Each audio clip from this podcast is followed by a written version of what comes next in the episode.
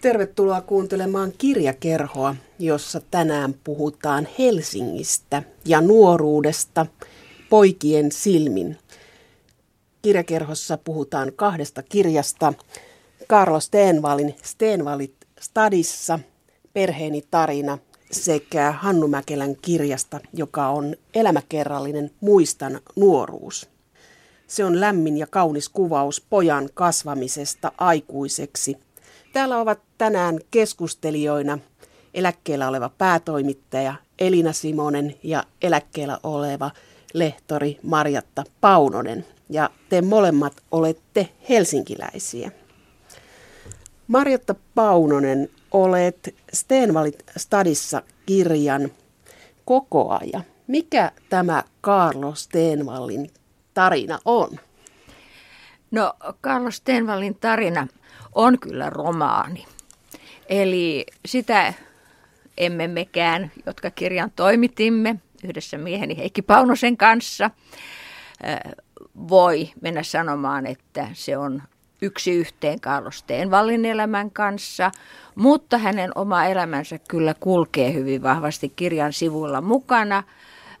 Uskomme kuitenkin, että osa kokemuksista on ehkä peräisin hänen ystäviensä tai aikalaistensa kokemuksista, jotka hän on sitten ikään kuin sulauttanut osaksi omaa tarinaansa.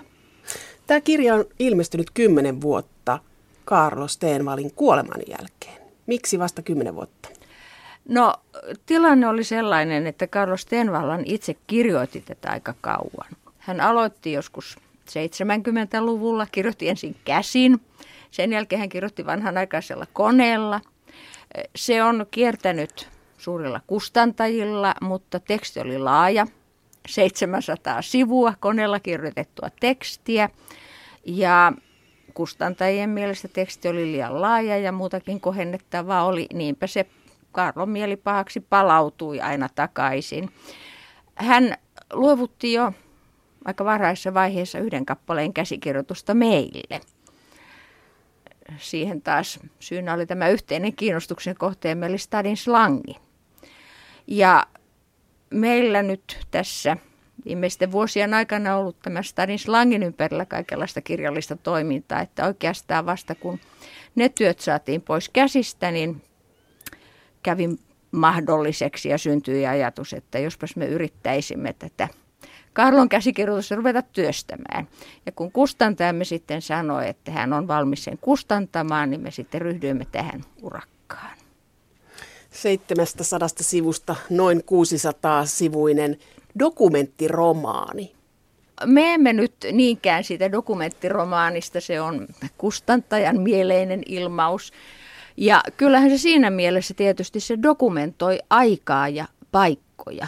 Eli siis 30-40-luvun Helsinkiä sekä aineellisessa että henkisessä mielessä, mutta uskomme, että varsinaisen ikään kuin kertomusrungon osalta kyse on romaanista. Elina Simonen, mikä on päällimmäinen vaikutelma Stenvalit Stadissa kirjasta? Detaljien ryöppy, joka siellä on ja, ja se tarkkuus ja tavallaan niin kuin autenttisuuden maku, joka siihen tulee. Mutta niitä detaljeja on niin kammottava määrä, että se on hyvin uuvuttava. Että ihan niin kuin hän olisi halunnut taltioida koko universumin ja kaikki, kaikki tapahtumat. Ja sitten toinen asia, kun se oli kriisiaikoina, Suomen kriisiaikoina taltioitu, niin tuota, eh, Minulla teki vaikutuksen se tavallaan niin kuin arkinen tapa, jolla puhuttiin sodasta, koska sehän silloin kun sitä ei niin dramatisoida, vaan se on osa ihmisten elämää, niin siitä tulee vielä kauheampi, kun siihen sopeudutaan tavallaan. Tämä kirjoittaja Carlos Stenval kiinnostaa, että mikä tai kuka hän oli. Hän oli ilmeisesti koko ikänsä harrastunut kirjoittamista. No hänellä oli sellainen tilanne, että hän tavallaan nuoruudessaan oli aika epävarma identiteetistään hänen vanhempansa kyllä arvostivat lukemista ja kirjoja ja olisivat kouluttaneet häntä hyvinkin. Isä kyllä oli itsekin jo aikanaan jättänyt koulun kesken, jättänyt kesken myös Ateneumin, hän oli käynyt Ateneumia, mutta luki aktiivisesti. Luki sekä kaunokirjallisuutta että tietokirjallisuutta ja ylpeili sillä, että heillä on kotona kirjahylly, jossa on kaikenlaista että ei ole joka työläiskodissa. Mm-hmm. Ja Karlo ei oikein saanut makua mihinkään ja me olemme tulleet siihen tulokseen, että hän ilmeisesti oli aika masentunut. Hyvin monessa kohdassa hän korostaa semmoista uupumusta ja väsymystä ja sitä, että hän ei jaksa kiinnostua mistään ja ja eihän sitä tuohon aikaan pystytty tavallaan mieltämään, mistä on kysymys ja siihen nyt sitten saattaa olla monenkinlaisia syitä. Mutta vanhemmat päättivät, että hänen pitää saada kunnon ammatti ja hänet pantiin kultaseppäkouluun. Ja osoittautui, että hän oli sillä lailla kyllä hyvin taitava ja lahjakas, vaikka koulun käyty sinänsä tuotti vaikeuksia, niin hän siinä varsinaisessa kultasepän työskentelyssä oli taitava ja piti siitä. Me emme tiedä. Todennäköistä on, että hän tuohon aikaan lähinnä keskittyi kirjoittamisessaan koulumuistiinpanoihin – mutta sen me tiedämme, että 50-luvulla hän osallistui tämmöiseen kirjoittajapiiriin Kalliolan kynäilijöihin. Kokoutui tuolla Kalliola, vapaa-opistokohan se nyt oli, ja siellä oli ihan tunnettujakin hahmoja. Muun muassa Osmo Hormia veti sitä yhteen aikaan ja ja siellä hän kirjoitteli tämmöisiä novellin tapaisia. Mutta se, mikä tuohon aikaan oli tyypillistä, että ei tullut kuulonkaan, että olisi kirjoitettu slangia tai puhekieltä yli malkaa, vaan hän kirjoitteli kirjakielellä näitä novelleja. Ja me emme tiedä, minkälaisia ne ovat, niitä ei ole säilynyt. Missä vaiheessa tämä slangi tuli sitten? No slangi oikeastaan lähti liikkeelle 70-luvulla ensimmäisen kerran oli tämmöinen suuri slangikilpailu. Ja siitä tavallaan sitten lähti liikkeelle tämmöinen että ruvettiin slangisanoja keräämään ja niitä ryhdyttiin sitten tutkimaan ja, ja tavallaan sai sitten ilmaa siipiensä alle tässä työläisäiti Patsas-hankkeen yhteydessä, jolloin perustettiin Stadin Slangi ry. Miehelläni hän oli ollut jo sillä tässä 70-luvulta lähtien työn alla tämmöinen slangisanojen keruurakka, joka sitten päättyi vuonna 2000 Stanislangin suursanakirjan ilmestymiseen. Me sitten yhdessä sen viimeistelimme. Ja luultavasti tämä slangibuumi oli se, joka rohkaisi Karloa käyttämään erilaisia puhekielen muotoja sitten tässä varsinaisessa kirjassaan. Eli hän antoi ihmisille sen äänen, joka heillä oikeasti oli.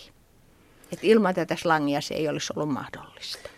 Ja hänellä oli myös kirjallisia sukujuuria. Muistin vieläkin, kuinka närkästynyt Faija oli ollut silloin, kun patsaasta puhuttiin. Faija oli morkannut kotona jotenkin tähän tapaan. Voi fitta, kummonen asento siinä on. Kivestä on tehty sen näköinen, kuin se olisi ollut ihan tattis ja kaikkensa menettänyt. Ei seitsemää veljestä kirjoitettu tolla miimillä – Mä uskon, että kivi oli iloluontoinen kundi eläessään ja vasta sairastuessaan ja sen Alkvistin vai mikä se dorka oli painaessa päälle murtui ton näköiseksi.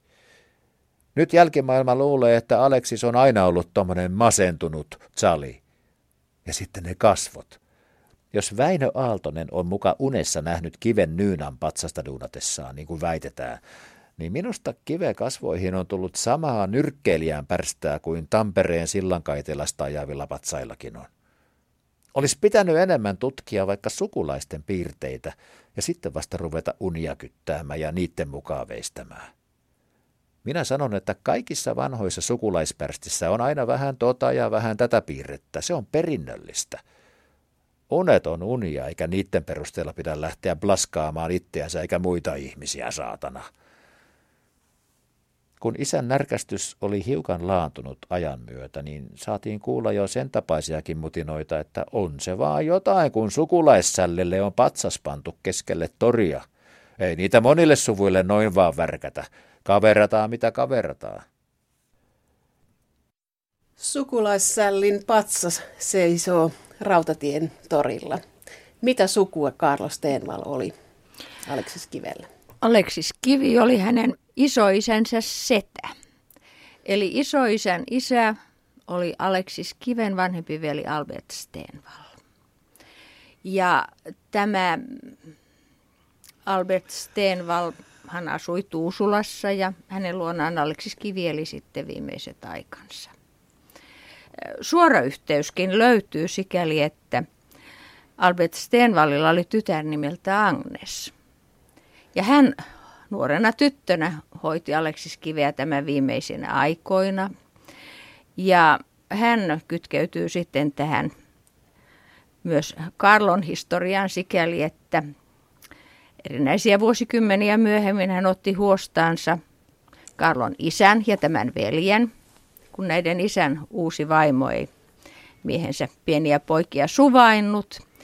Ja vielä Karlon ollessa lapsi hän joutui tilapäisesti Agnes Stenvallin hoiviin, kun vanhemmilla oli muita puuhia, niin että Agnes Stenvall on tosiaan neljää sukupolvea Stenvalleja hoivaillut. Mutta aika vähän tämä kirjassa näkyy, tämä näkyy tässä kohtauksessa ja koulussa, että siihen viitataan, mutta muuten tähän sukulaisuuteen ei viitata tai siitä ei puhuta. Siinä luultavasti on sellainen seikka, jonka sieltä rivien välistä voi lukea, että Karlo tunsi, että tämä sukunimi asettaa hänelle odotuksia, joita hän piti siinä vaiheessa kohtuuttomina. Että opettajat odottivat, että hänen pitäisi olla koulussa peräti ihmeellisesti osata kaikkea ja mahdollisesti sitten tuottaa, tuottaa kirjallisuutta ja muuta. Että hän ei halunnut näihin odotuksiin vastata. Intohimo kieleen minusta näkyy tässä kirjassa. Ja, ja tämä slangi, se on jopa, tuntuu vähän niin kuin hyperasteelle nostettua, että puhuuko kukaan niin kuin hänen sinänsä mun mielestä ihastuttava isänsä Yrjö. Musta oli ihan niin kuin kirjan päähenkilö oikeastaan tämä. Yrkka. Ja, ja, ja tuota, tuntuu, että hän halusi niin kuin taltioida kaikki mahdolliset slangisanat, koska emme te puhuksi kukaan niin, että sidesanat on vain suomea suurin piirtein. Mutta sitten myös tämä niin kuin hyvä puhekieli, joka hänellä oli siinä – ja sitten mä ihailin joitakin sanoja, joita mä en ollut koskaan kuullut aikaisemmin, kuten esimerkiksi mulle jäi mieleen sana mahtavoida, että eläinön rakennus mahtavoi mm. Hämeentie, tämä mikä se oli. Se oli musta niin loistava. Se oli jo, loistava johda, johdanainen. Mutta sitten esimerkiksi tässä esimerkkikatkelmassa on, äh, Aleksis Kivi on aina ollut tommonen masentunut sali. Mikä on tsali? No kyllä se on ihan poikaa tarkoittava sana. Se on tullut ilmeisesti merimiesten kielestä, jossa laivapoika on usein ollut tsali eli Charlie. ja, kyllä. Ja kyllä ihmiset ovat, tämä vanhimman polven slangi on ollut, ollut aika vahvaa siinä mielessä, että se on oikeastaan miedontunut sukupolvi sukupolvelta, kun sieltä ensin on suuri osa näistä venäläisyyksistä kadonnut ja sitten sotien jälkeiltä sukupolvelta myös näistä ruotsalaisuuksista. Et siinä mielessä siinä on tapahtunut muutoksia joka sukupolvessa.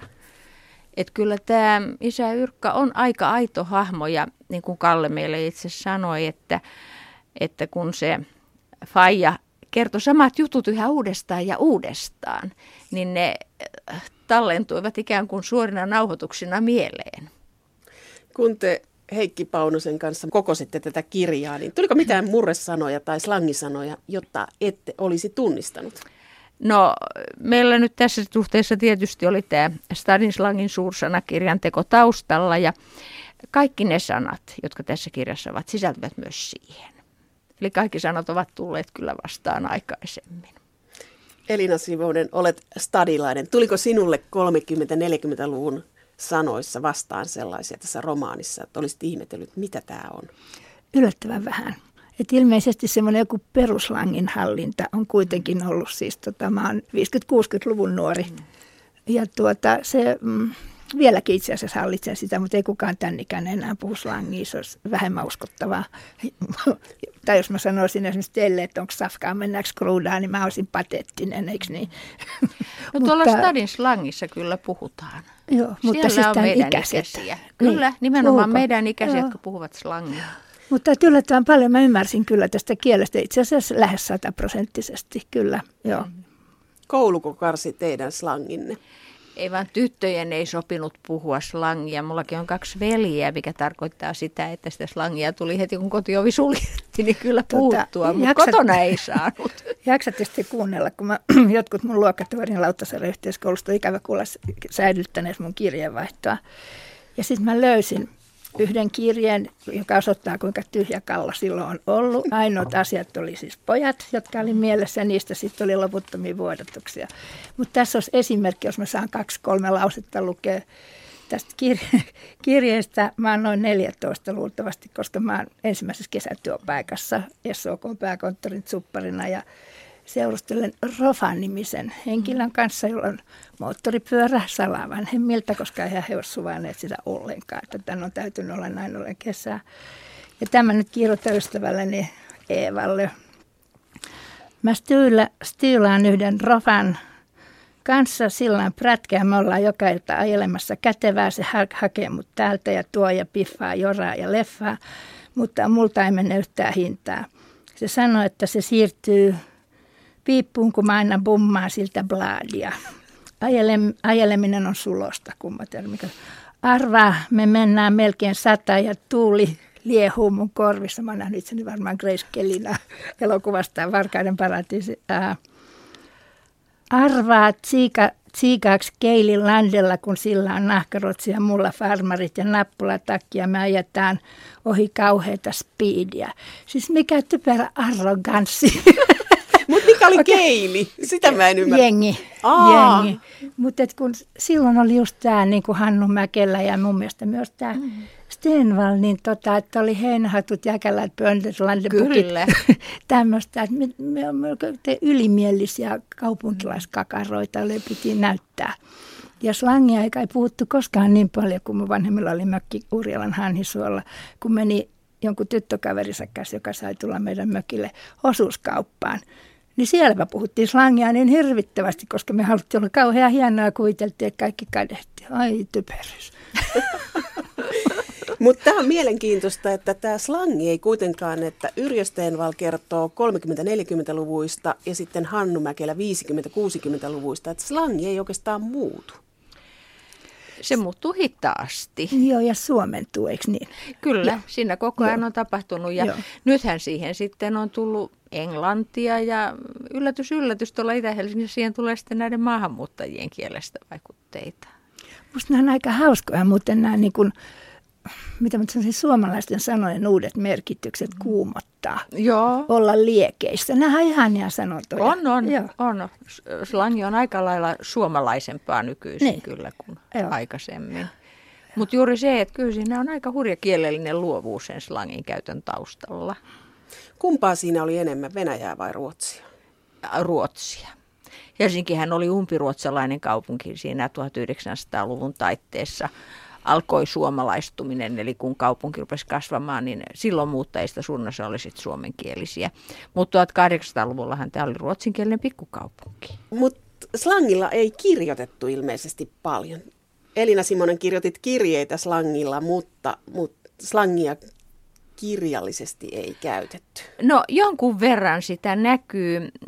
Oli semmoinen pilalehti Kurikka, jossa esiintyi silloin 1900-luvun alkuvuonna, jossa esiintyypä tämmöinen slangiproffa ja siellä oli slangisanastoja ja kuvailtiin näitä äh, kaupungin pahamaineisia sakilaisia ja heidän äh, joropiikkityttöystäviään ja muuta yhtä hauskaa. Ja jonkin verran kaunokirjallisuudessakin on tämmöisiä pieniä pätkiä, joissa slangia käytetään. Että ei se ihan tuntematonta ole ollut. Mutta kyllä sillä on ollut vahvasti semmoinen, miten tuo nyt sanoisi, sosiaalisesti alempiarvoinen leima. Ja kyllä sitä oikein hyvin muistan, miten esimerkiksi isäni suuttui, kun hänelle, häntä sanottiin faijaksi. Hän ei ole mikään faija. Mä olin tässä vähän aikaa sitten terveyskeskuksessa ja siellä oli nuori, erittäin nuori mieslääkäri. Mun täytyy sanoa, että millään lailla mä en alkanut tuntea suurtakaan luottamusta häntä kohtaan, kun hän sanoi suurin piirtein, että tsekataan sun kondis.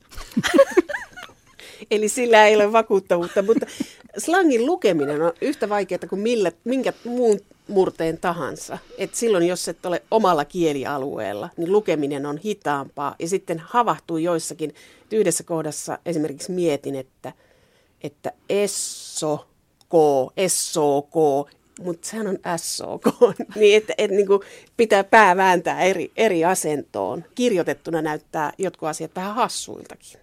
Että mikä on puhuttuna ihan Mm. ymmärrettävää, niin kirjoitettuna se on käsittämätöntä joissain kohdin. Marjatta Paunonen ja Elina Simonen sanoitte, että tyttöjen ei sopinut puhua slangia. Mutta Karlon äitihän käytti aika kovaa kieltä. Kuunnellaan tässä pätkä siitä. Äidin silmät pyöristyivät ja hän parahti kauhuissaan. Käski? Poliisiko? Mitä helvattia?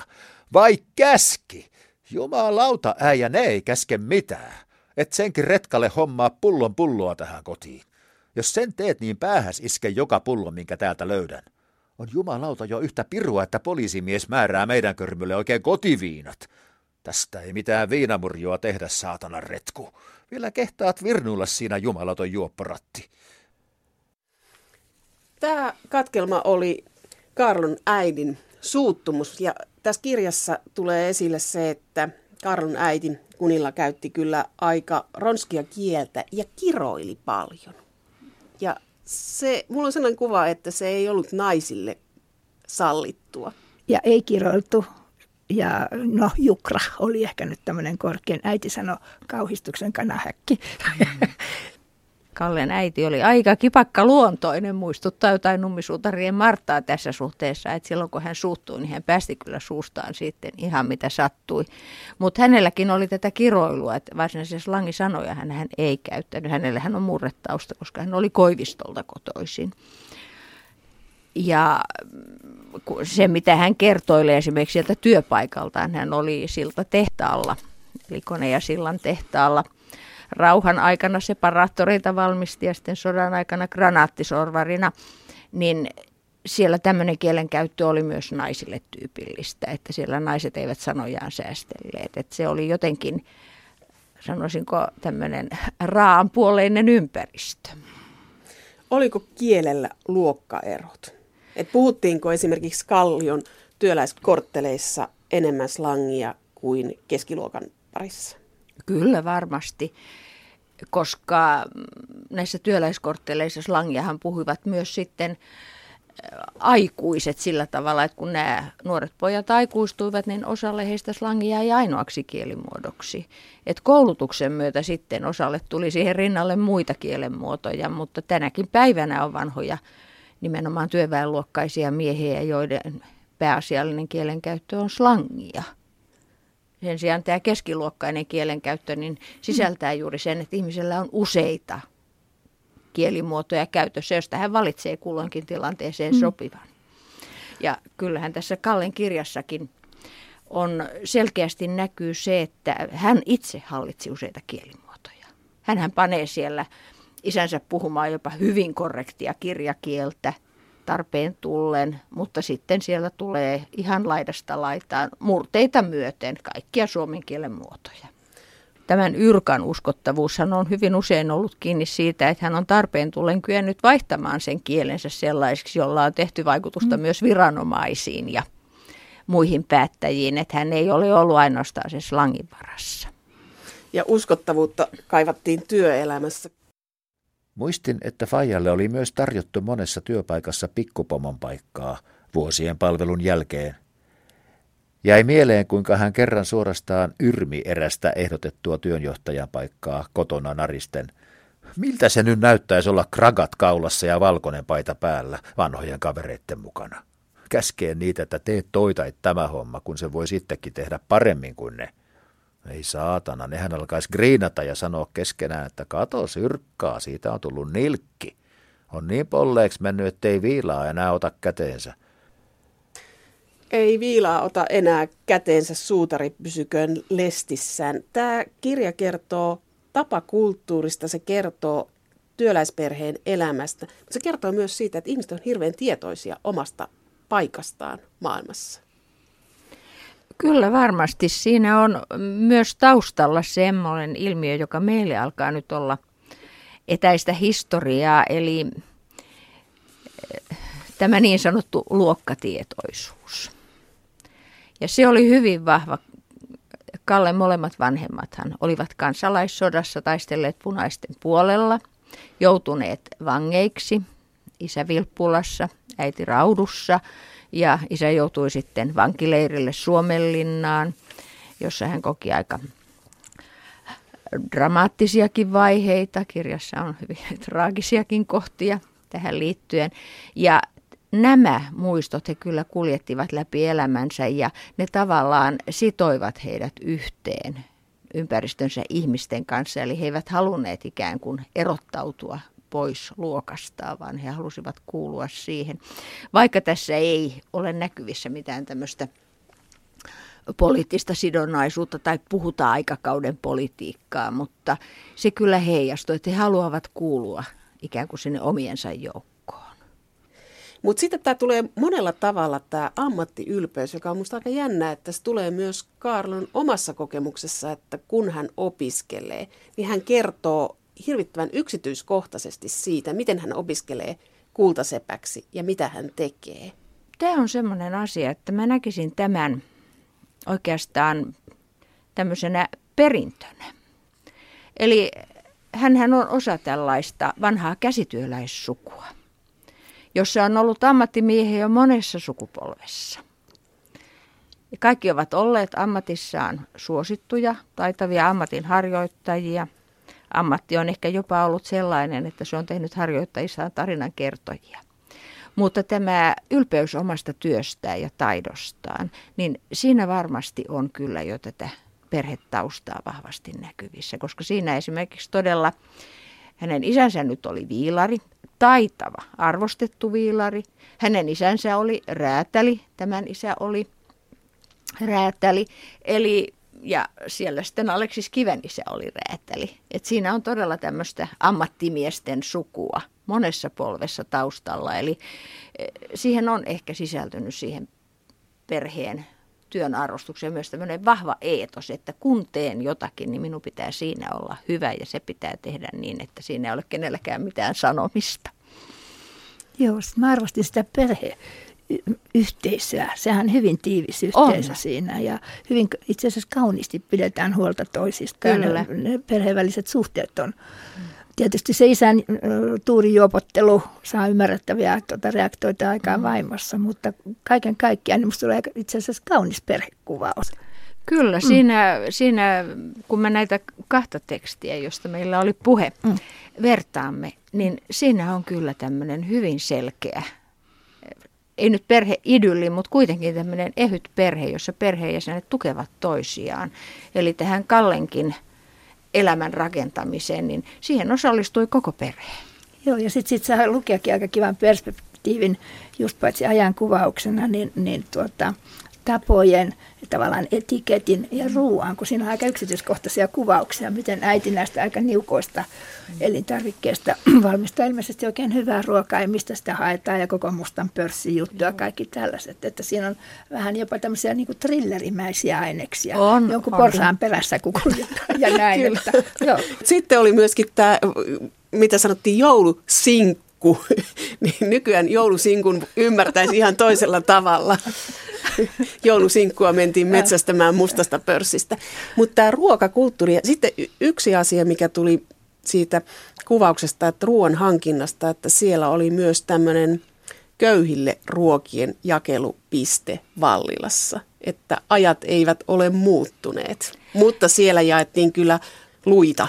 Joo, ilmeisesti ne 30-luvun pulavuodet olivat aika rankkoja, että silloin, silloin oli todella moni kovilla, oli suurtyöttömyys ja ihmiset joutuivat tulemaan äärettömän vähällä toimeen ja järjestettiin tosiaan hätäaputöitä. Eli siihen aikaanhan ei tullut työttömyyskorvauksia, vaan oli hätäaputöitä, joihin sitten ihmiset ohjattiin. Ja sitten oli tosiaan näitä tämmöisiä ruoanjakelupisteitä, joista saattoi sitten saada vaatimattoman aterian ja ja sitten oli vaihtuvat asunnot, että asunnot pieneni, kun talous heikkeni, niin Joo. muutettiin kaksiosta yksiöön. Ja sitten se, että kun kesäksi lähdettiin maalle taliin, siirtolapuutarhaan, mm. joka saatiin rakennettua, niin asunto pistettiin pois ja sitten uusi asunto syksyllä. Ja sekin oli ihan uutta mulle oikeastaan, että ai niin, että eihän sitä asuntoa pidetty, vaan sitten hankittiin syksyksi toinen. Joo, ja tämä oli myös keskiluokkaisen perheen elämäntapa monta kertaa, että siitä asunnosta todella luovuttiin keväällä tai se pantiin vuokralle keväällä ja koko perhe lähti maalle ja moni isä kulki maaseudulta sitten töissä. Mm-hmm. Joo, mutta se on molemmissa näissä kirjoissa, Karlo Stenvalin ja Hannu Mäkelän, että nuoren pojan pitää lähteä maalle. Tosin Karlo Stenvalilla se on tali ja mm. sitten hankitaan polkupyörä, joka on molemmissa kirjoissa myöskin se suuri hankinta pojalle, polkupyörä ja vapauden symboli saa polkupyörän, jolla pääsee karkuun. Mm. 30-40-luvulla ja 50- ja 60-luvulla ei lopulta esinekulttuurin kannalta ole kauheasti eroa. Niin sitten tulee näitä ennen statussymboleita, joita naisilla on tunnettu, noi farmarit, farkut, jos mä tässä viittaan pöyhkeästi tässä, niin nehän oli semmoinen yksi kova juttu. Ja sitten James Deanin nuori kapinallisen leffan myötä tuli se punainen rotsi pojille. Ja tämmöisiä niukkoja jotakin pieniä heimon yhteenkuuluvuudesta. Joo, ehkä siinä 50-luvun ainakin alkuvuosien niukkuudessa on jotain samaa kuin 30-luvun niukkuudessa. Pula-ajan Eli pula-ajan mm. piirteet sitten molemmissa. Näissä muuten on aika mielenkiintoinen rinnastus, joka ehkä kuvaa parhaiten tätä, kun pyörät otit nyt puheeksi, niin Kallehan tekee pyöräretken Porvooseen isänsä kanssa. Ja siellä mennään isän kanssa syömään puuroa ja poljetaan rattoisan tunnelman vallitessa takaisinkin. Mutta tässä toisessa tekstissä se pyöräretki Porvoiseen, se on melkein tämmöinen paniikinomainen, sisältä ihan tämmöisiä epätoivoisia jaksoja. Et, se on poik, se on niin kuin niin poikien tämmöinen jonkinlainen riitti, että kuinka tästä nyt suoriudutaan. Sama matka ja täysin erilaiset Aivan kokemukset. erilaiset. Polkupyörä, por, polkupyörällä Helsingistä Porvooseen. Mutta sitten yksi, mitä mä ihmettelin kanssa, tai sillä tavalla tuli semmoinen hätkähdys, oli, miten voi joutua pidätetyksi. Faija Ainas Tärästadin kundi oli tehnyt munauksen. Hänellä oli nimenomaan paremmat haalarit nyt yllään, ja tärkeät työ ynnä muut paperit olivat kotona ansiohaalareiden rintataskussa. Hän ei käynyt missään ulkona kotihaalareissaan, ja aamulla lähtötohinassa kaavaan oli tullut tarpeeton hajamielinen virhe. Poliisit olivat hymyilleet hänen tarinalleen. Kotona muka. Niinhän ne kaikki, irtolaisetkin olivat sanoneet, vaikkeivät asuneet missään eikä kenenkään luona. Turhaa oli tänne tulla paskaa puhumaan, Viranomaisilla oli omat keinonsa, millä paperittoman tyypin henkilöllisyys ja työpaikka sekä yleensä hänen oleskelunsa keskellä työpäivää ravitsemuspaikassa selvitettiin, sillä edes selitys ruokatunnista ei käynyt yksin toimipaikan kanssa, koska se oli kokonaan toisella puolella kaupunkia. Tulin siihen tulokseen, etten saisi faijaa vapaaksi, vaikka olisin mennyt laitokselle puhumaan. Olisin itse joutunut kuulusteltavaksi. Koululainen, joka ei ole koulussa. Entä alkoholi? Mistä se on peräisin? Koululainen, joka ei ole koulussa ja isä vähän hunningolla, mutta se, että vaaditaan papereita. Pitää esittää paperit, kun on juopottelemassa keskellä päivää. Sota-aikana oli aika tiukka kontrolli tässä suhteessa, varsinkin aikuiset miehet, jotka joko olivat rintamalla tai sitten heillä oli lappu, josta kävi ilmi, miksi he eivät ole siellä ei ollut vaihtoehtoja. Ja samoin alaikäisten liikkumista valvottiin. Oli aika tarkkaa, että alaikäiset eivät saaneet omin päin olla epämääräisissä paikoissa epämääräisiin aikoihin. Eli sota-aika toi aikamoiset rajoitukset ihmisten vapaaseen liikkumiseen. Ja kontrolli jatkui 50-luvulle, siis ei virallinen kontrolli, mutta henkinen kontrolli. Että ihmisiä valvottiin ja perheet valvoivat se ei ole näin jälkikäteen ajatella ollenkaan hullumpaa, että semmoinen niin Lauttasaaren pihojen kontrolli, mahdollinen äitien kontrolli, itsekontrolli. Ja, ja sitten oli tietenkin sitten nämä erilaiset ikärajat, että mihin sai mennä ja pääsi ja muuta. Ja tota, koululaiset kävitte valvotuissa teinihin poissa ja niin edespäin. Että, että, ja sitten, mä en tiedä saako tämmöistä aasinsiltaa kopisten mennä nyt pitkää siltaa pitkin. Tähän niin kuin tavallaan tämä kalliolaisromantiikka, niin mä en ole ihan varma, varmaan mä en koskaan asunut siellä. Ja, ja sitten joskus lukee tällaisia analyysejä, että, että tuota, pitkän sillan eteläpuolella asuvat ei ikään kuin uskaltaneet mennä sinne. Mutta en mä niin kuin sillä lailla sitä muista, vaan vaan kallio, sä et mennyt kallioon samalla lailla kuin et mennyt ehkä Töölön tai Pajamäkeen tai jonnekin, jos ei ollut syytä mennä. Tarkoitan omaisia, sukulaisia, harrastuksen kohteita tai jotakin. Päinvastoin mä luulen, että jos olisi aavistellut siellä piileen seikkailu, niin siis kipin kapin sinne vähän niin kuin turisteeraamaan ja katsomaan. Eli siitä on syntynyt tämmöinen, niin kuin sanoit Elina Simonen, työläisromantiikka, pelottava kallio, elokuvien pelottava paikka. Öö, niin, mutta, mutta sinne ei mennyt, josta me ei menty kallioon sen takia, että me oltaisiin jotain pelätty, vaan sen takia, että ei ollut syytä mennä sinne. Että musta tuntuu, että kalliolaiset itse on suoraan sanomaan hyväisyydessään keksinyt tämän, että se on ollut joku tällainen ryysyläisromantiikan pesä, jota muut kaikkosivat. Niin, ehkä kalliota verhoa jokin tämmöinen kaurismäkeläinen huntu. Se on ihan mahdollista. Töölöstä oli lyhyempi matka Kallioon ja kyllä me esimerkiksi elokuvissa käytiin, jos Kalliossa meni elokuvateatterissa joku semmoinen, minkä halusin nähdä ja siellä oli asui, asui tuttuja, että kyllä siellä tuli käytyä. Mutta eihän siellä tullut oleskeltua samalla lailla kuin niillä omilla kotinurkilla. Niin aivan, joo. joo. Mutta mennään toisen nuorukaisen kallioon. Nyt mennään Hannu Mäkelän kallioon. Milloin lapsuus muuttuu nuoruudeksi? Sen tajuaa itse asiassa vasta jälkeenpäin. Muutoksen merkit tuntee kuitenkin mielessään ja ruumiissaan – vaikkei niitä heti käsitä.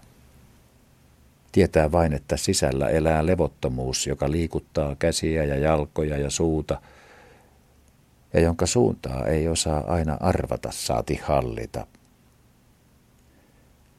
Silti keskellä myllertävää ja käsittämätöntä elämänvaihetta lapsuudestaan tahtoo edelleen pitää tiukasti kiinni – kaikesta siitä, mistä on ehtinyt muodostua elämän tuttuakin tutumpi ja sitä myös ainoa turvallinen perusta.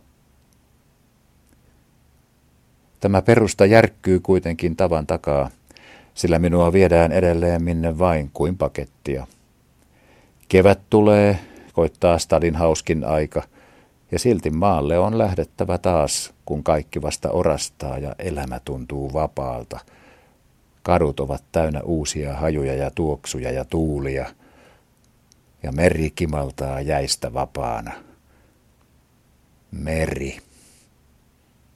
Enää en pelkää kulkea sen rannoilla. Tämä katkelma oli Hannu Mäkelän Muistan nuoruuskirjasta. Elina Simonen ja Marjatta Paunonen. Kun te olette lukeneet kaksi kirjaa kalliolaisten poikien nuoruudesta, niin mikä yhdistää tunnelmaltaan kallion poikien nuoruutta? Onko joku punainen lanka olemassa? Saanko vastata toisinpäin, että mikä erottaa?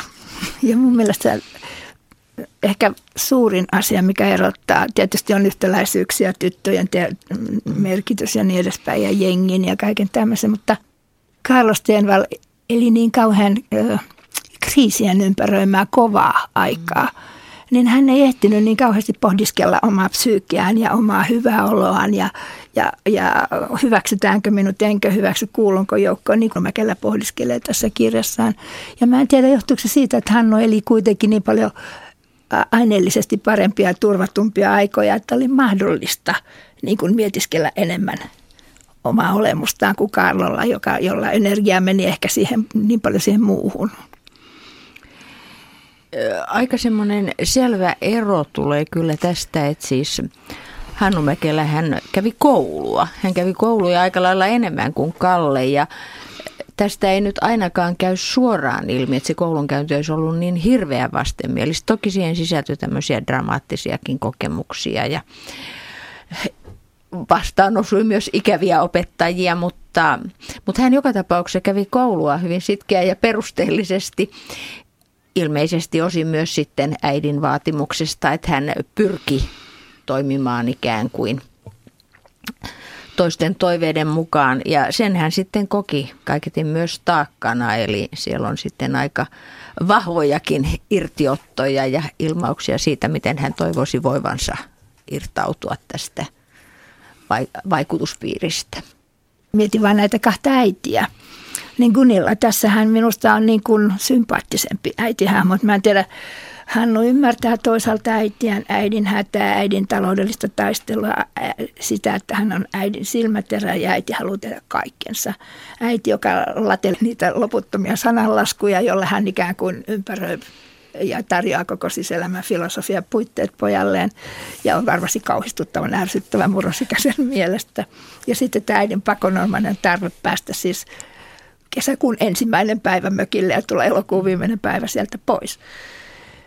Mutta täydistä tulee hiukan niin kuin yksipuolinen kuva tässä Hannun kirjassa, että vaikka hän yrittää ymmärtää, niin hän ei ihan jaksa loppuun asti ymmärtää nuorena miehenä. Nyt varmasti on toisin. Mm.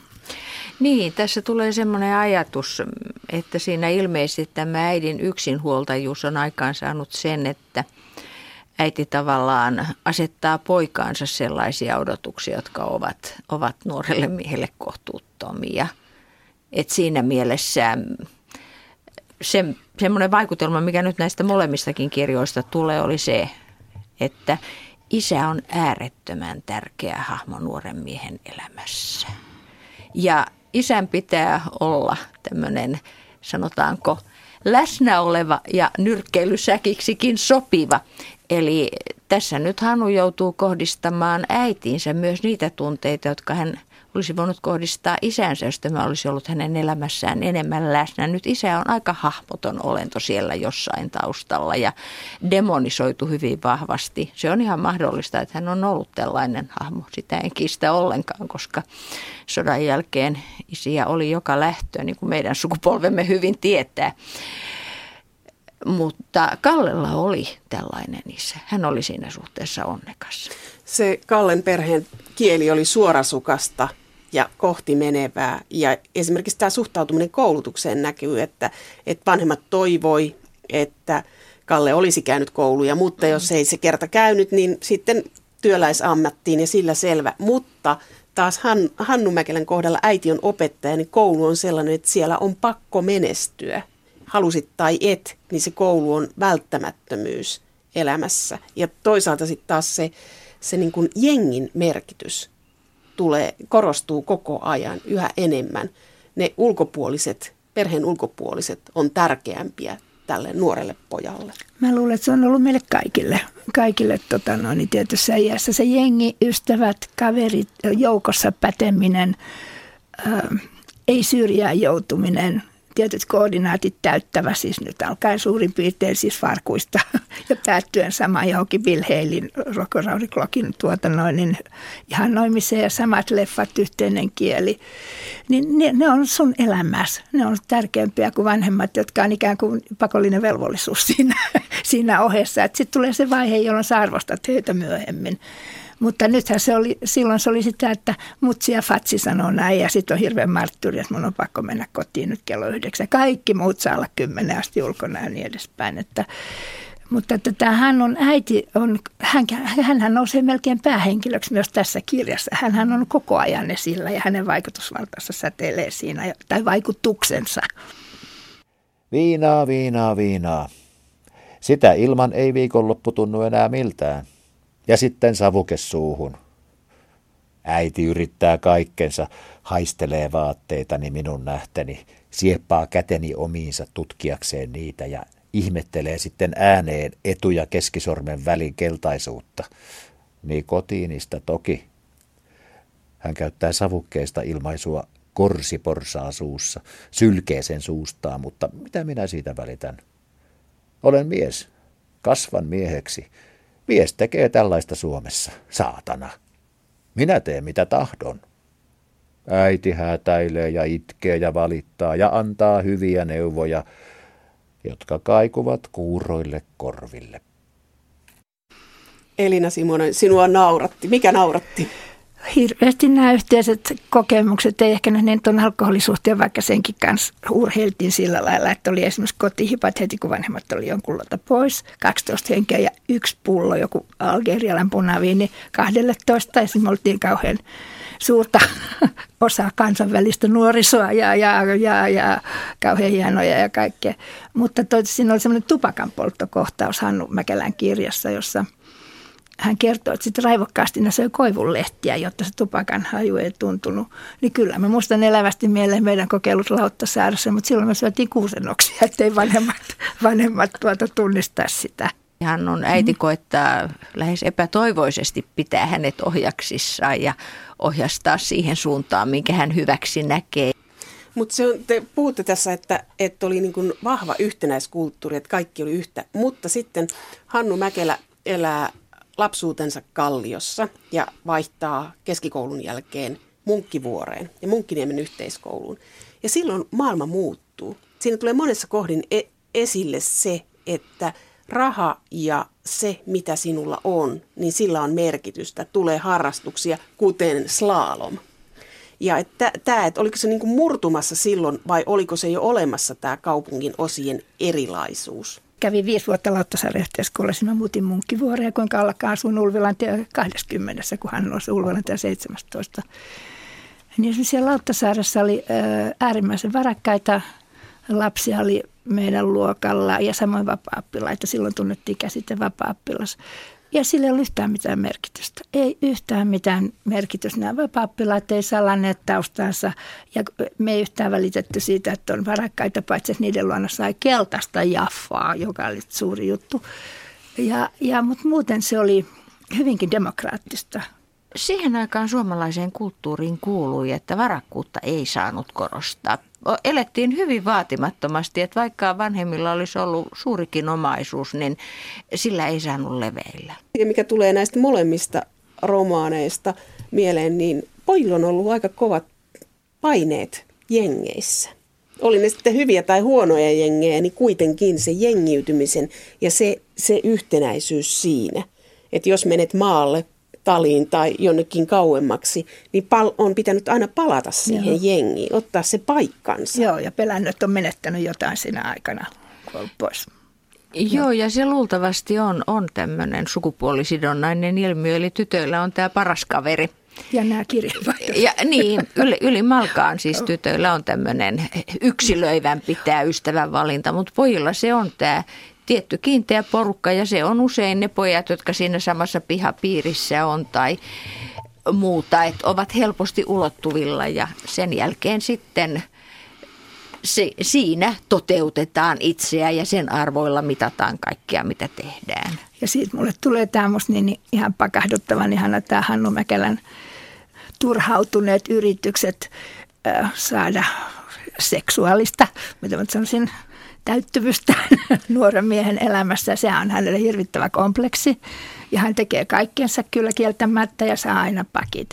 Ja sitten mulle tuli mieleen itseni, koska mä edustan sitten niin kuin sitä tyttöpuolta saman kasvatuksen saaneita, niitä, jotka sanoo ei tai salli jotakin hyväilyä sen semmoista, mutta sitten loppuvaiheessa kuuluu sanoa, että ei, ei saa olla silleen, kuten sanota kuului silloin.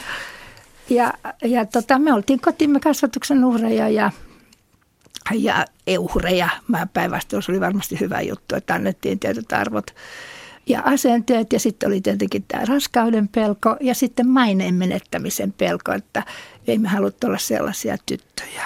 Ja siis mä muistan, että meillä oli oikein tällaiset keskustelut ystävät Terjen kanssa, että sitten kun on 24-vuotias, mä en ymmärrä mikä se oli sitten se 24 just siinä. Oliko että, se täysikäisyyden raja sitten? Ei, ensin se oli 24, että sitten voi olla silleen, että sitten me alennettiin tarjousta, että kun ylioppilaset, ihan niin kuin ylioppilaslakki on sitten toiminut hyvänä ehkäisyvälineenä. Ja pillerithän tuli 62 vasta. Että tuota, sanotaan, että mä luulen, että poikien frustraatiot tässä suhteessa oli suuremmat. Molemmat miehet kuvaa niin kuin suhdetta tai tämmöistä orastavaa seksuaalisuutta ja kasvamista ihan samalla tavalla eri sanoin. Poikien maailma on ollut siinä mielessä aika ankarakin. On, on, on, on. Niin ja sitten tämähän on pelko siitä, että, että onko hän jotenkin hullu tai poikkeava, koska ilmeisesti pojat ei vaihtanut näkemyksiä näistä, mitä mä nyt sitten nimittäisin tätä omista seksuaalisista oman käden toiminnoistaan, että hän raukka kuvittelee olevansa, oliko se peräti sairas vai miten hänellä oli jossain vaiheessa se pelko siitä. Tässä ei ole mitään uutta. Olehan paljon tällaisesta lukenut. Teetä tavataan keittää, kun mies vieraita saapuu. Näin aina kun pääsee saatolle tansseista. Haluatko teetä? Nainen kysyy ovella ja mies vastaa myöntävästi. Ja niin mennään naisen kämpille. Ja se tee nautitaan erotiikan kerran tai aletaan suoraan petipuuhiin. Mutta me juomme sittenkin vain teetä, eikä muuta ole heti tarjolla. Pieni pullo on tyhjentynyt jo tarvossa. Tee maistuu teeltä, vaikka siihen kuinka laittaisi sokeria. Mutta eihän tee ole itse tarkoitus, vaan se, että siinä sivumalla ahtaassa huoneessa odottaa myös tytön vuode. Kun te luitte näitä kahta kirjaa, niin tuliko teillä Helsingistä nuoruudesta jotain uutta? Ei, ei tullut siis ainakaan Hannun, Hannun kirjan kohdalla, koska niin kuin puhuttiin tästä heimuudesta, että, että, että esimerkiksi sitten kun hän kertoo, että hän siirtyy tutkimaan itämaisia uskontoja ja niin edespäin, niin sekin on hirveän tuttua, että kun pään täytti ensin pojat ja tämän tapaiset noin 4-15. Sitten yhtäkkiä niin alkoi lukea siis aivan kylmän rauhallisesti Nietzscheä, Schopenhaueria, Sartrea, eikä ymmärtänyt niistä mitään, mutta kuului kirjapinkka kädessä näyttävästi kuljeskella edestakaisin. Ja sitten tuli ihan vilpitön halu auttaa kärsivää ihmiskuntaa.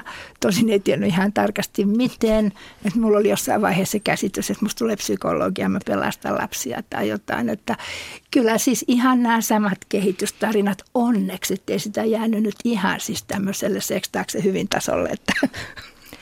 Niin, kyllä tämä sillä tavalla on, että kun on sama, samaa sukupolvea, niin kokemukset on hirveän pitkälle yhtäläisiä. Että toki niissä on sitten yksilölliset mausteensa, mm. mutta juuri tämä sukupolvi kokemus on yhtäläinen. Sen sijaan kyllä tämä Kallen tekstissä esimerkiksi tuli sellainen mielikuva, että sotavuosina tässä suhteessa esimerkiksi kyllä tavat löystyivät. Koska sinähän Kalle kuvaat, että myös tyttöjä aika vapaamielisiksi. Että siinä on ehkä ollut sitten jokin tällainen, koska kukaan ei tiedä kuinka tässä käy, niin antaa mennä henki. Siellä on yksi kohtaus, joka on vähän tämmöinen niin kotimaisen elokuvan langenneen naisen Joo. kuvaus, että huono on. nainen portaikossa. Ja se oli, se oli aivan kuin olisi katsottu elokuvaa ja sitten kirjoitettu se kohtaus. Mutta siinä oli kyllä kieltämättä, siinä oli se sävy, että joku muuttui ilmapiirissä ja palautui sitten takaisin. Elina Simonen ja Marjatta Paunonen, mikä on älkivaikutelma näistä kirjoista? Hyvä mieli, hyvä mieli ja kyllä se oli matka omaan menneisyyteen. Et mulle tuli oikein, nyt mä puhun tietysti Hannu Mäkelän kirjasta enemmän.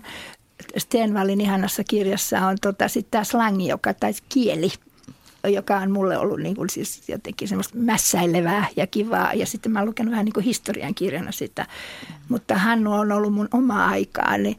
Ja siitä on tullut semmoisia iloisia, että ai niin tosiaan näinhän se oli. Ja, ja, ja, ja tota, niin kuin muistunut mieleen monta asiaa. Että se oli hyvä nostalgiatrippi. Kiva, että se on kummatkin kirjat on kirjoitettu ja rekisteröity meidän omaa historiaa. Mm. Tämä Hannu Mäkelän kirja on todella ollut tämmöinen selkeästi omaankin todellisuuteen sijoittuva, että siitä on, siitä on saanut paljon, paljon semmoisia välähdyksiä omastakin nuoruudestaan. Ja kyllä tämä Stenvallit Stadissa sitten on antanut tavallaan semmoisen kuvan, jota aikaisemmin, joka aikaisemmin on ollut aika epäselvä, että minkälaista oli elää silloin 30-40-luvulla kaikki ne vaikeat ajat läpi. Ja nimenomaan nyt sitten vielä tämmöisen nuoren ihmisen aika lailla kritiikittömin silmin. Eli hän on vaan silmät pyöreänä katsellut ympärilleen kaikkea, mitä tapahtuu. Joo, ja nimenomaan, että se ei ollut rintamakuvausta, ei. vaan se on ollut elämästä arjesta Kyllä, Helsingissä. nimenomaan. Mm. Ja mulle kanssa jäi päällimmäiseksi, että se on lähes kansatieteellinen kuvaus. Mm-hmm. Kieli on suorasukaista ja raakaa, mutta se on, se on erittäin kuvaavaa siinä. Ja sitten toisaalta, kun vertaa sitä Hannu Mäkelään, niin sitten se, että pojat ja nuoruus, että mikään ei oikeastaan muutu, että kaikki on aika universaalia. Mm.